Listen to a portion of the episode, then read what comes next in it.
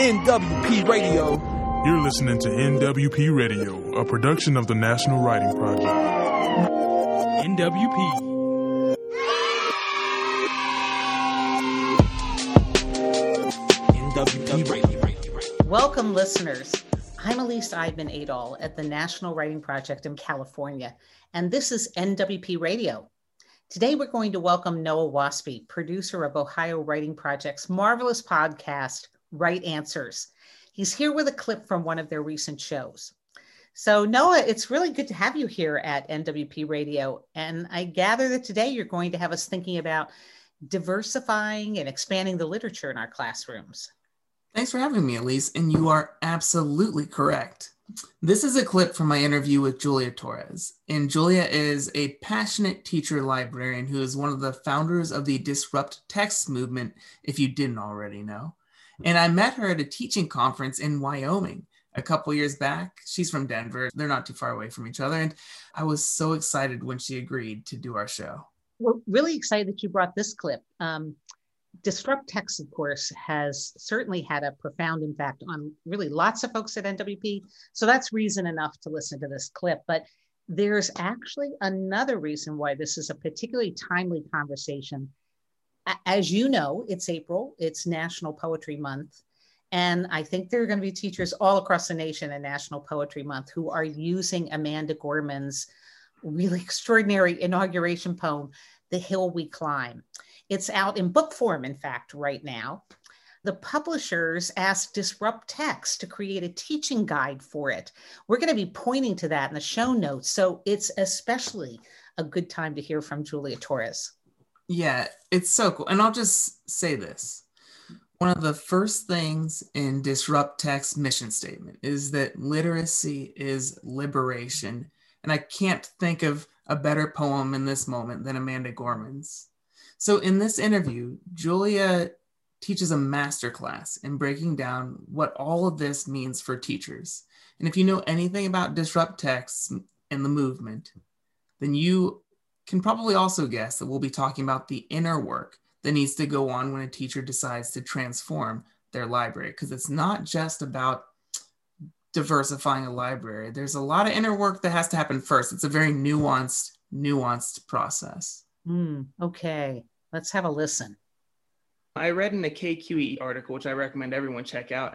Four pillars underpin the disrupt text movement examining our own biases, center Black, Indigenous, and voices of color in literature, apply critical literary lenses to our teaching practices, and work in community with other people, especially those in the BIPOC communities. And you made a really interesting point that I was hoping you could elaborate on here. You said that a lot of folks tend to skip over pillar number one, which is examining our own biases before jumping into diversifying the texts that are in our collections. Can you talk a little bit about why this first step is so important? Over 80% of all educators in American public schools identify as white. The student population is growing, but very soon it's going to be the opposite, where closer to 70, 65, 70% of students identify as mixed race or not white. One of the things that we're facing is a teaching population that doesn't look like our students. Part of the reason for that is that a lot of our students have a traumatic experience in school. Our BIPOC students have a traumatic experience in school. So, why would they then want to continue and do that to someone else? I have spoken with students who say, Why would I want to leave college after I've finally graduated and go straight into an unpaid internship? I need to start making money because of the idea of intergenerational wealth and how communities of color are strategically and over history, we have been stripped of our wealth over and over again. A lot of folks don't understand the historical or current need for the internal bias introspection, the anti bias work. And it is my belief and all of our beliefs. I, I will say that we're united in this. I don't, again, want to speak for any of the other ladies, but I can say that we are united in the understanding that, that anti bias work is integral to this. You have to interrogate your own bias. Otherwise, you will not understand why you put books like The Crucible and The Scarlet Letter or um, Waiting for Godot so high on the list of works that students just have to know in order to be considered these educated, literate people. And I find it really coincidental, of course, if there are white male educators listening to this, please know it hasn't escaped my notice that folks will put specifically white male people in the canon because that's the area where you are most likely to experience expertise and Yeah. be seen as the keeper of the knowledge. Elevating someone else's funds of knowledge or someone else's cultural capital is not a position that is comfortable for a lot of white people and for a lot of white males. And that's something that I'm gradually seeing start to change, which is really exciting and awesome and hopeful. But I also feel like in the United States, particularly, there's this strange melee of emotions that go along with introspection. And as soon as someone starts to feel um, threatened or guilty or sad or angry or any of those emotions, then they don't want to continue working on it. And I don't have the luxury of not talking about race. It's been a part of my life from day one. So I remember being a very little girl and asking my mom why everybody got out of the pool when I did.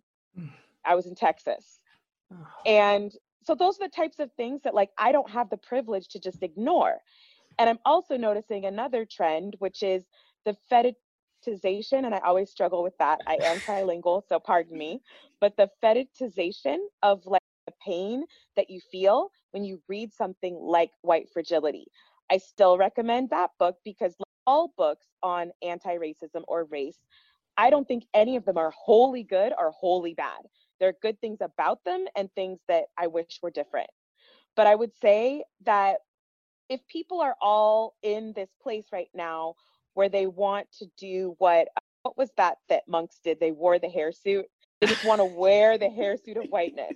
Okay, that's great. But what I need is for folks to work on themselves so that they can notice the thought patterns and behaviors and speech that comes out of their mouth that is a part of the oppressive structures that keep our students feeling marginalized, erased, oppressed, whatever. I'm not really concerned with people wallowing in guilt. I want actions, words, policies, procedures. I want all of that stuff to change. And it also seems like it's really nuanced work. It's more once you realize that you want to change and start teaching differently, teaching in a way that disrupts texts, it's more than just finding books where there's a person of color on the cover of the book. And I know that you've talked a lot about this. What are some things that you want more teachers and librarians to think about when they're building out their libraries? I like for folks to think about making sure that the own voices texts are given first priority, front and center, purchased in class sets. So, yes, it is possible to do research and then write from a perspective that's not your own. But I also think that it's really important to elevate the folks who are writing from their own perspective or one that they're adjacent to, because that's not easy to do. It's so hard to beat through the barriers in the publishing industry to even get published in the first place. So, folks need to understand that to get published and to get your book in front of teachers, there's a lot of work that goes into that. So, recognizing and respecting that is really important. I also think that it's really important for folks to remember what it's like to be a student if you can.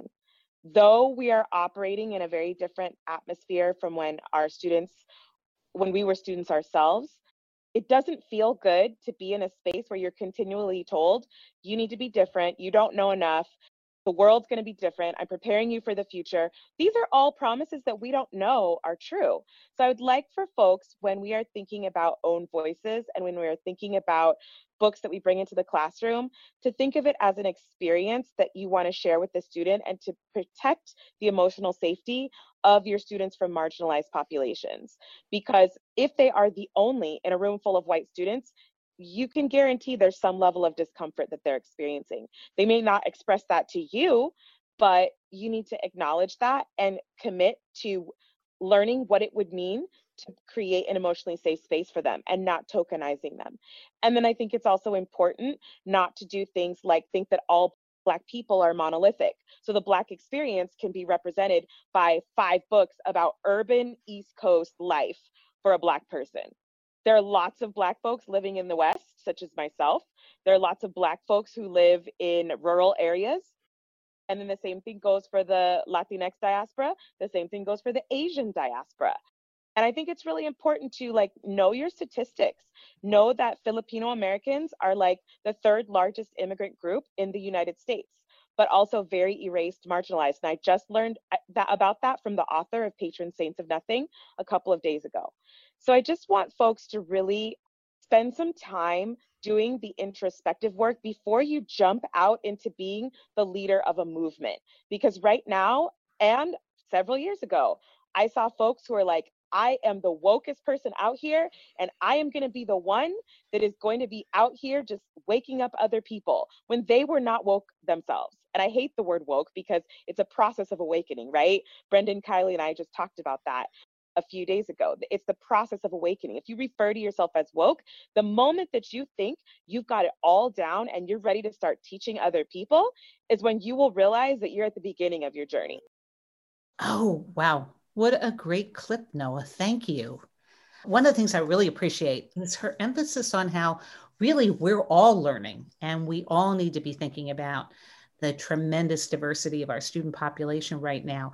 Uh, of course, she says it, and we know it. It's a particular issue given the extreme dominance of white teachers as a portion of the teaching population. We're a huge percentage.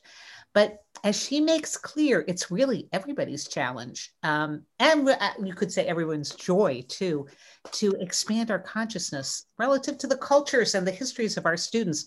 Whoever we are, that group of students is more diverse than any one of us.